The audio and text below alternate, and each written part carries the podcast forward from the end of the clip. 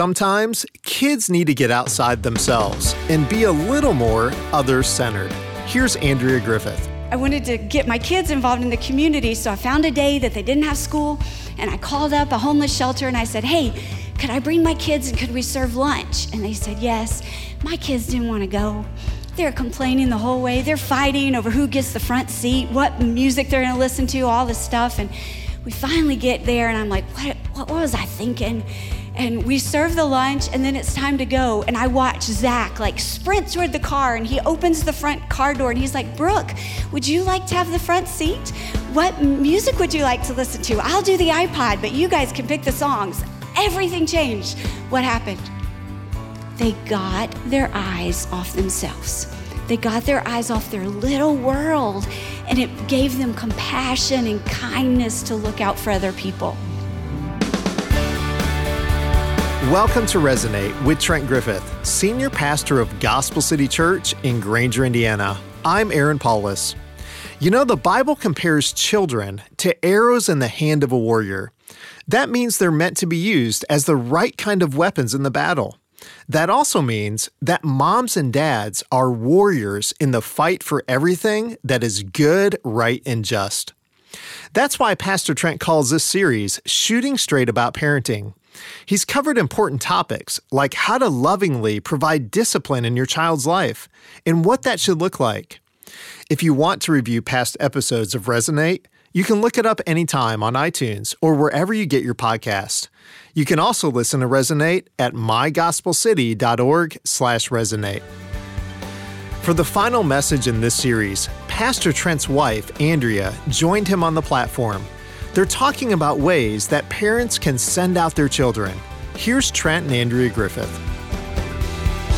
We want to get super practical about how we can actually send these arrows out. At whatever age of parenting you're at, there's going to come this point where we release them, we send them. And Andrea's going to help me make that really practical here. First of all, Philippians chapter 2.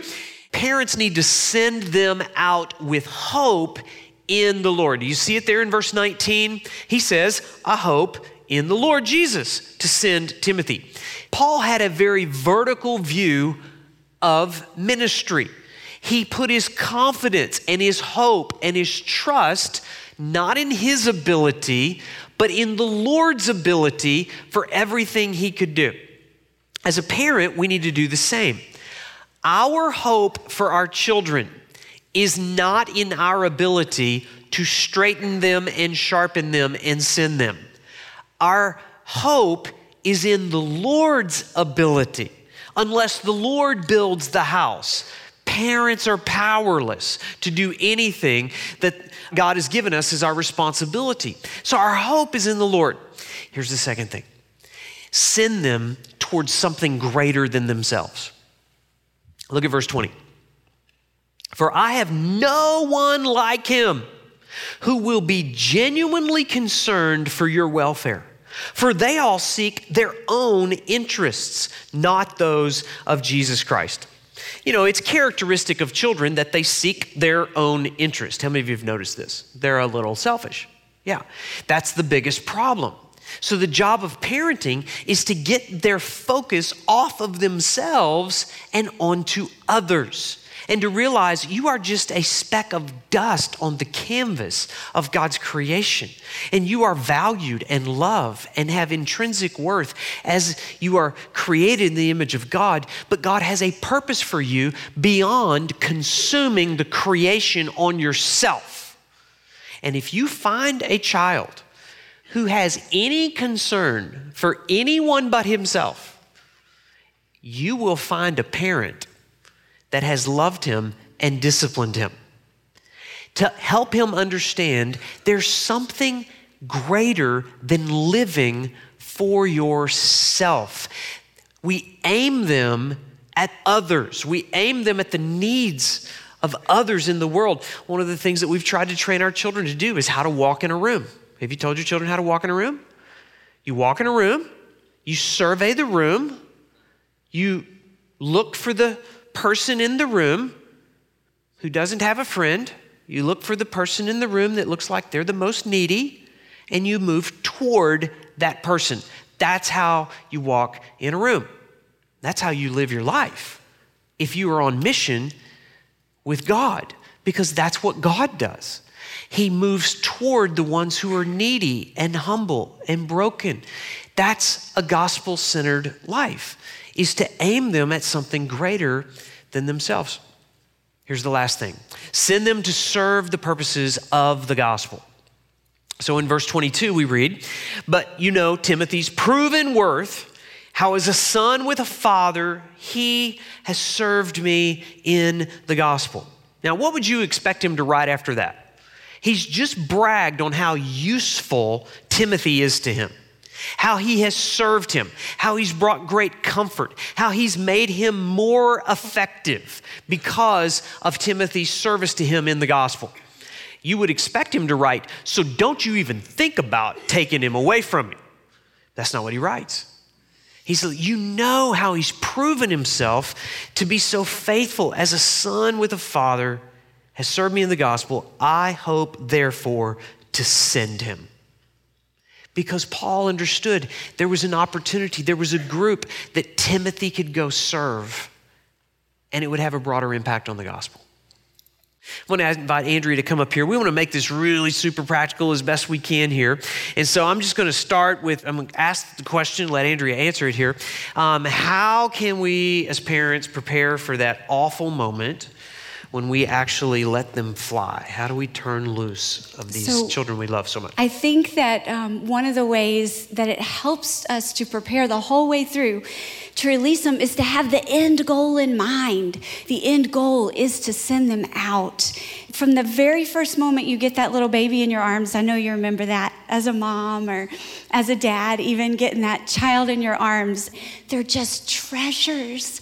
And you have no idea the talents they have or the abilities or what God has created them to do. But He knows and so from that very moment, you're like, okay, God, thank you. Thank you for giving me this. Thank you for entrusting me for just these few short years. Help me every day, daily, to be putting a biblical mindset into them, a heart for others. So when I do release them, they're ready to go. So it's it's an everyday thing thinking of the end goal. And I think God's very gracious to us. He lets us release them gradually like even when we take them to the nursery for the first time, you hand them off, knowing it's just a short time, and then you get to take them back.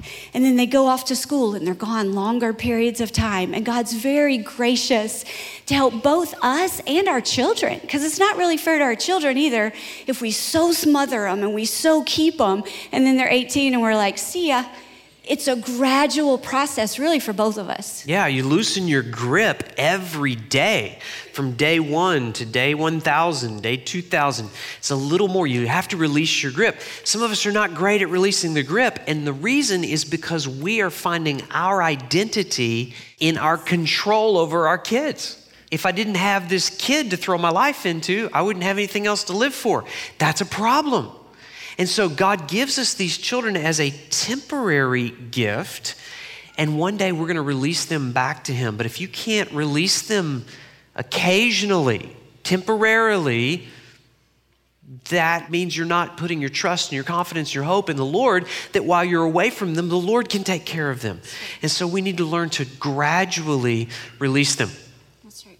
Um, also, I think just. Um, what, what prevents us from letting go of our children? So let's say it's time, they're 18, they're 20, what, what prevents us from doing that? I think, first of all, just not having a biblical mindset, not leaning into what the Word of God says. So, both in um, Genesis chapter 2 and also in Ephesians 5, we find this verse. It says, And a man shall leave his father and mother. So God's saying it to us both in the Old Testament and the New Testament. He's telling us something about the way we need to live our lives. That means financially, emotionally, in priorities. We've got to let go of the family and cling to the next season, the husband, the wife, the next stage that God's bringing you in. I remember we were doing some um, marriage counseling with a couple. They'd been married for 40 years. And during that time, the woman looked over at her husband and just, with the most icy tone you can imagine, She said, In 40 years, you have never once considered me above considering your parents first. And the man couldn't deny it.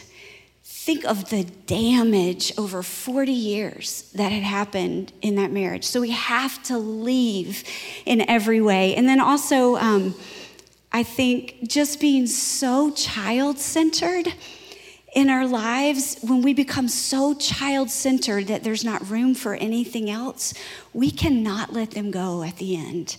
And this is subtle, it happens so subtly. Um, even yesterday, I was trying to get somewhere. And finally, I just thought, I can't do it. I cannot do it. It's just too hard.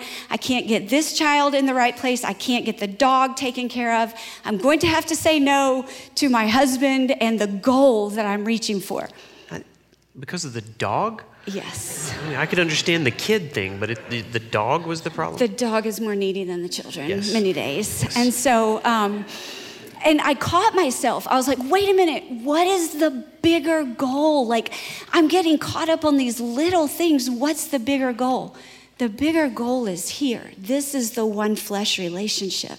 The bigger goal is God's kingdom purposes. Now, that doesn't mean we neglect our children in any way, but if we're so entangled with our children that we can't serve God or we can't reach out to others because we're so focused on our kids, that's a problem.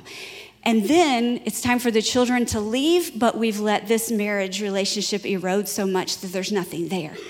And so we can't let our kids go. Yeah, if you've thrown your life so much into your kids, and then the kids finally do go, and then you look at what you come home to is a stranger, because for 20 years you've neglected this relationship, then you've placed the parent child relationship as a higher priority than the husband wife relationship.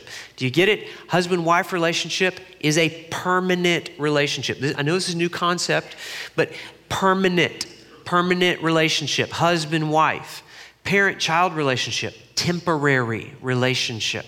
And so you should never allow the parent child relationship to take priority over the husband wife relationship. And the truth is, your children want you to prioritize the husband wife relationship. They find security when mom and dad are on the same page. But they don't act like it. They don't, but they, they will thank you for it when they're 27. Yes, yes.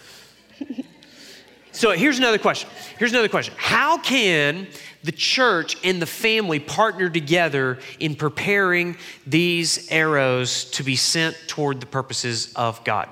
Now, some of you, your relationship with this church is a consumer relationship. You view this church the same way that you view the grocery store. Once a week, you load up the car, you get some spiritual groceries, and then the rest of the week you, you consume what you got here. Now, if you are a new believer, welcome to the church. We're so glad you're here. You can suck the life out of us for a little while. And yet, there is a moment when you become not just a consumer, but a contributor to what God is doing in His body. If you just kind of come and consume, do you know what you're communicating to your children? You're communicating to them that God and His community is really not all that important.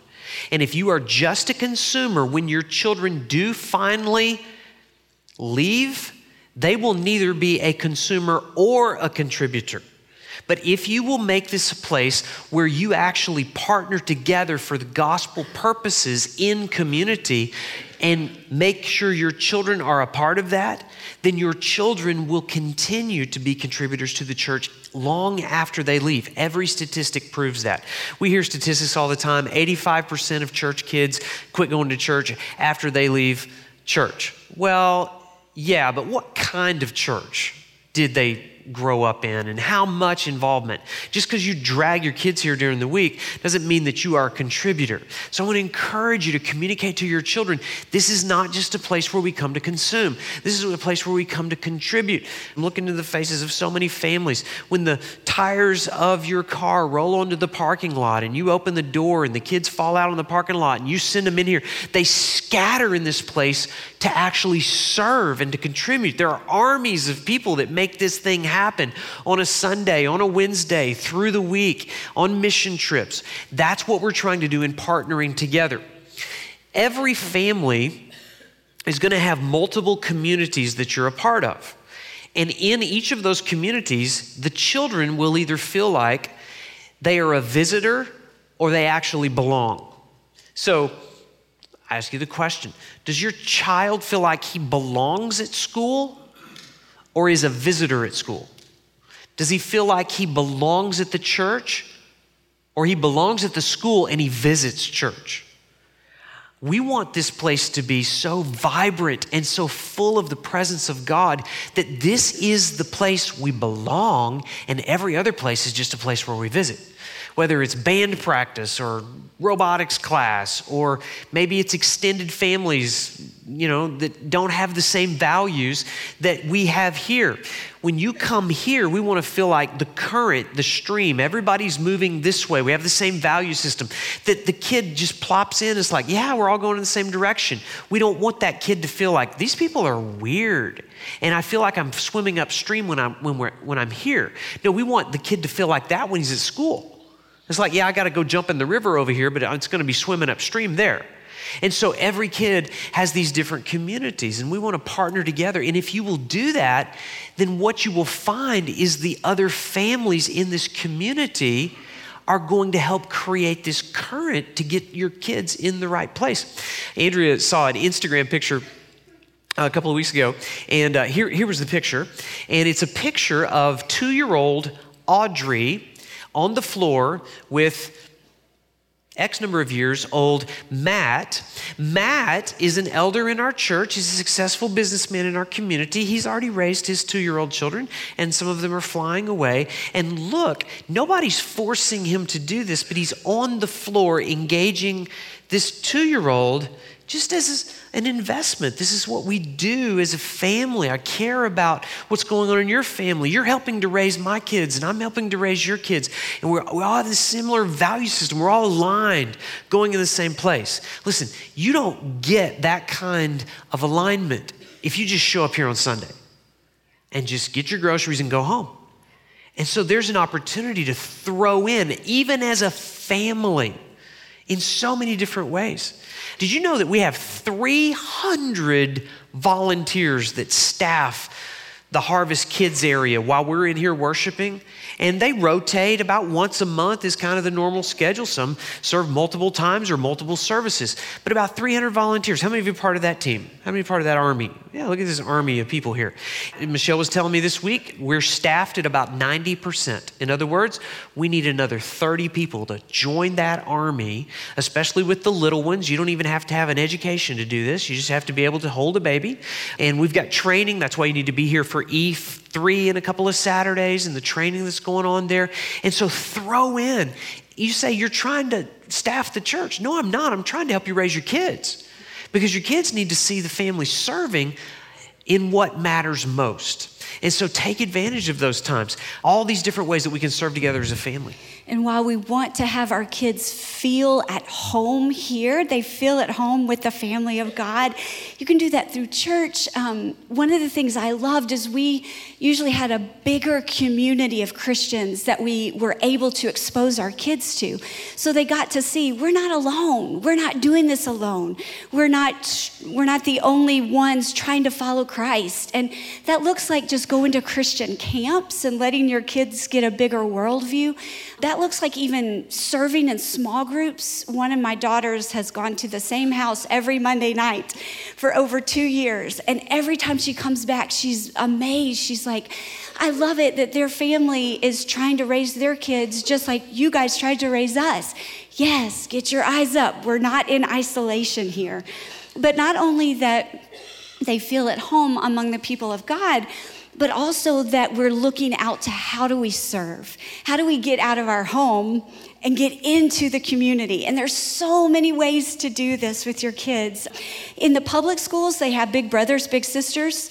My kids loved doing that. They jump on a bus, go down to an inner city school and get to be with other kids. They're safe families that our families can actually bring a kid into our home, a foster kid or adoption, just so many different things. I remember one time I wanted to get my kids involved in the community, so I found a day that they didn't have school, and I called up a homeless shelter and I said, Hey, could I bring my kids and could we serve lunch? And they said, Yes. My kids didn't want to go.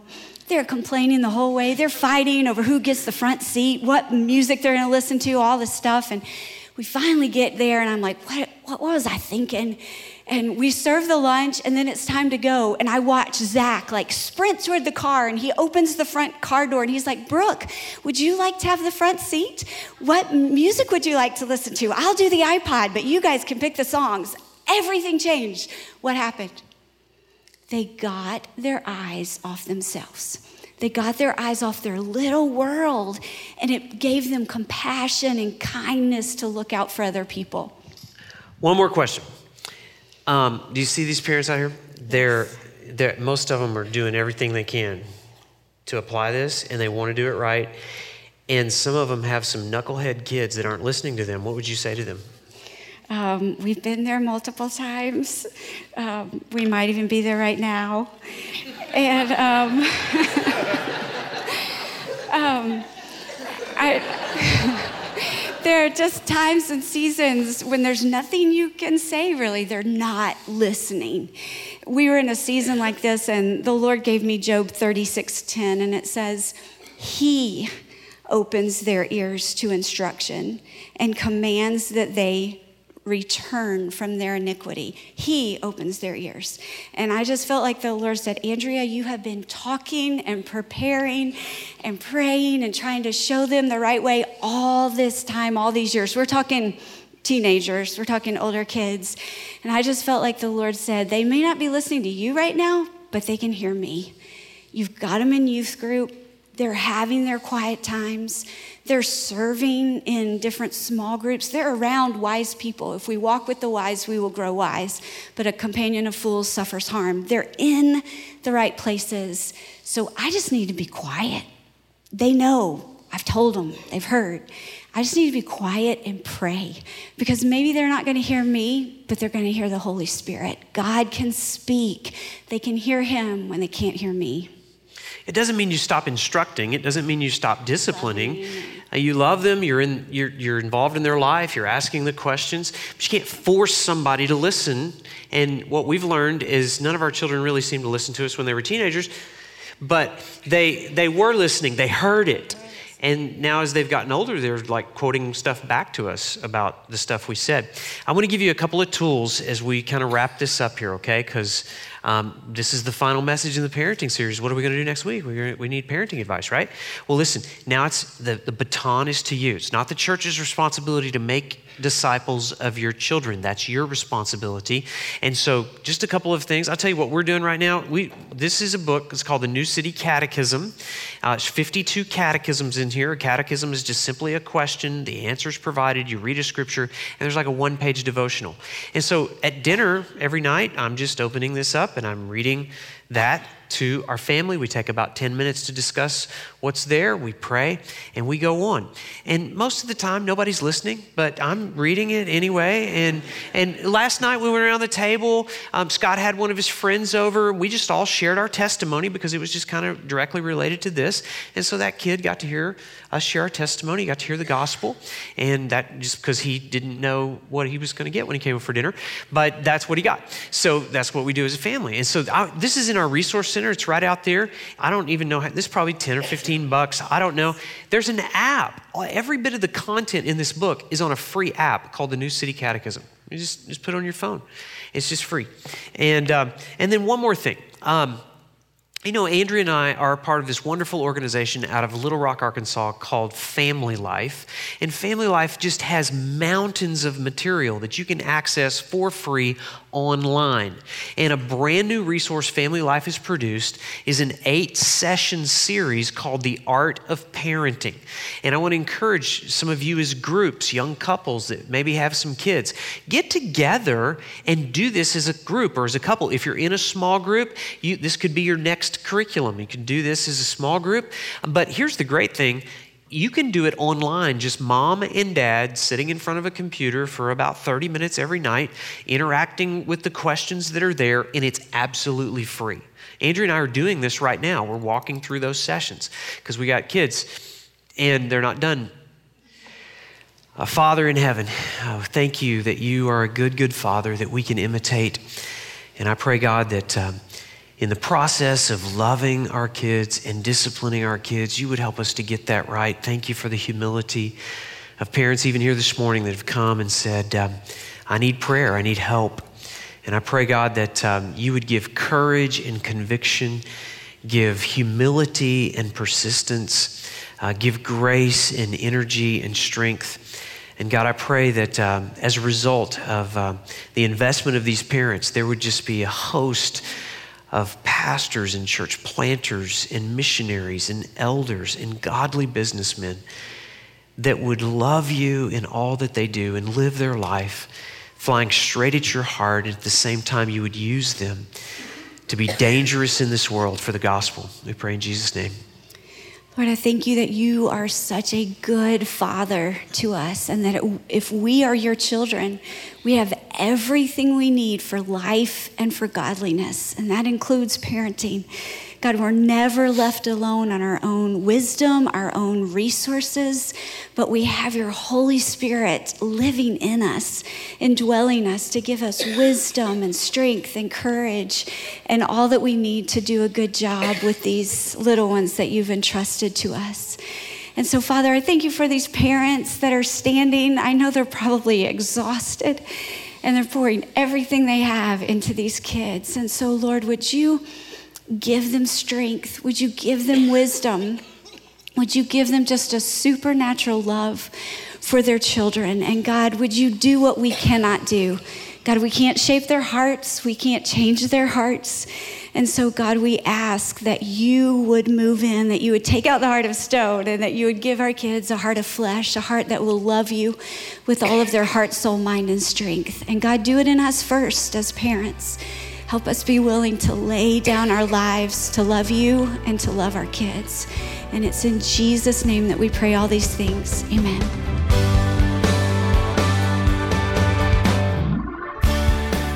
So, parents, be encouraged. Yes, the job can be hard at times, but it's not impossible. Trent and Andrea Griffith have been praying for all of us as parents that we would raise our children with a mission in mind, and that's this to reach out to others and not to live in a self centered way. I mentioned this before, but if you'd like to listen again, you can do so on our website, mygospelcity.org/resonate. mygospelcity.org is also where you start if you want to visit Gospel City for a worship service. We have a campus in Granger and a brand new campus in the Elkhart area, so be sure to look us up. For more information about service times and locations, just go to mygospelcity.org and click where you see I'm new here.